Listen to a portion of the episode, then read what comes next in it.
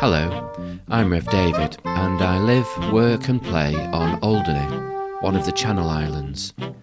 Thanks for joining me as I wander through life.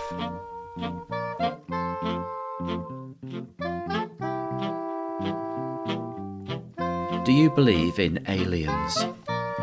I was just three and a half when Neil Armstrong first walked on the moon.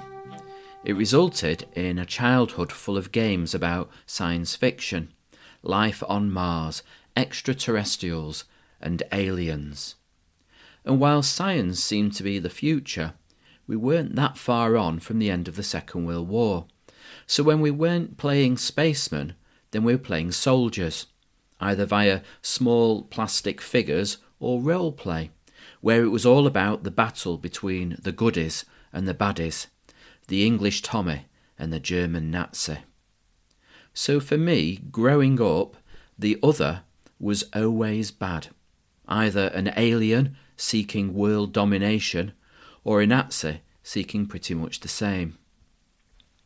Fast forward 40 or 50 years, and today's aliens are who? Well, we don't seem to be much bothered or interested in life beyond planet Earth anymore, but we do seem to be bothered by migrants, asylum seekers, and refugees. They come from Syria and Iraq and Afghanistan and Africa, and for some, following Brexit, they come from Europe too. They are today's aliens, foreigners, strangers. But you know, this year it's been me and my wife and my daughter who have been the strangers. Moving to Alderney has meant leaving the UK. We've had to apply for new social security numbers and tax codes and work permits. Our cars have had to be re registered and given new number plates. We have a year within which to apply for new driving licenses. And don't get me started on the nightmare of changing our mobile phone numbers. Despite the warm welcome from so many people, at times we have really felt the weight of being foreigners in a strange land. And we have money and jobs and speak the language. I can't even begin to imagine the difficulties facing those who have no money, speak no English, and are refused even basic hospitality. It's a small island here, not many people, but for one week of the year, Alderney Week, people come from across the world, but especially from the other Channel Islands and the UK, to be part of a summer festival and cultural activities.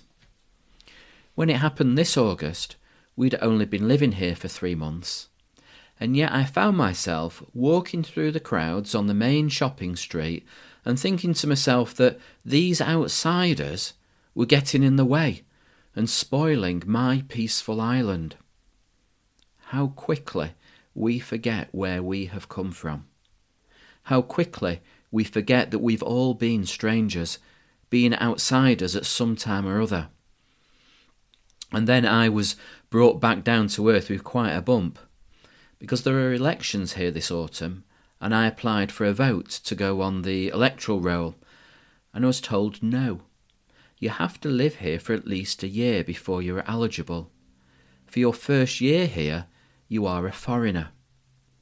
They gave me the form and said bring it back in a year, and don't forget to sign it, and to tick the, bo- tick the box to confirm that you're not an alien.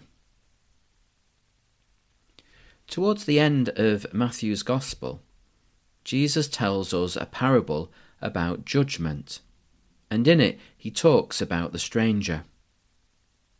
Come, you who are blessed by my Father, take your inheritance, the kingdom prepared for you since the creation of the world.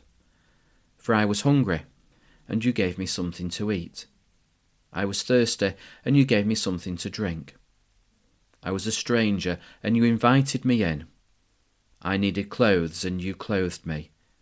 I was sick, and you looked after me. I was in prison, and you came to visit me.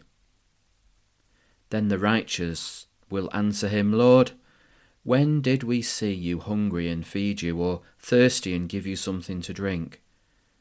When did we see you a stranger and invite you in, or needing clothes and clothe you? When did we see you sick or in prison and go to visit you?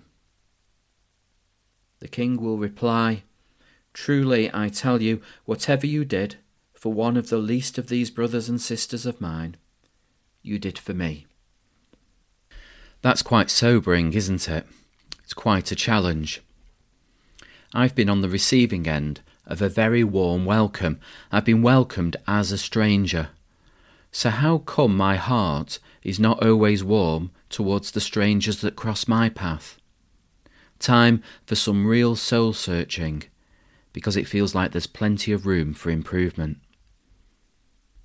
About two decades after Jesus had first told that parable, Paul writes a letter to the early church in a place called Ephesus, where the Jews and the Gentiles, or non Jews, were at loggerheads, each treating the other as strangers and foreigners, and trying to block their access to the good news. This is what Paul writes Because of God, acting through Jesus, you are no longer foreigners and strangers, but fellow citizens with God's people and also members of his household, built on the foundation of the apostles and prophets, with Jesus Christ himself as the chief cornerstone. So there's another challenge. Can we make Jesus the cornerstone of our lives? And will our response to the other, to the stranger, to the foreigner, and even to the alien be shaped by Jesus? And they'll know we are Christians by our love. Yes, they'll know we are Christians by our love.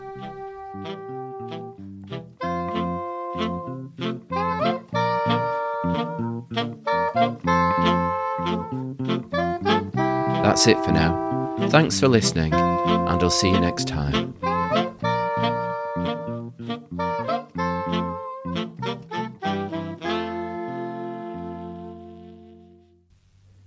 If you've enjoyed this podcast and want to support it financially, then head on over to www.patreon.com and search for Rev David.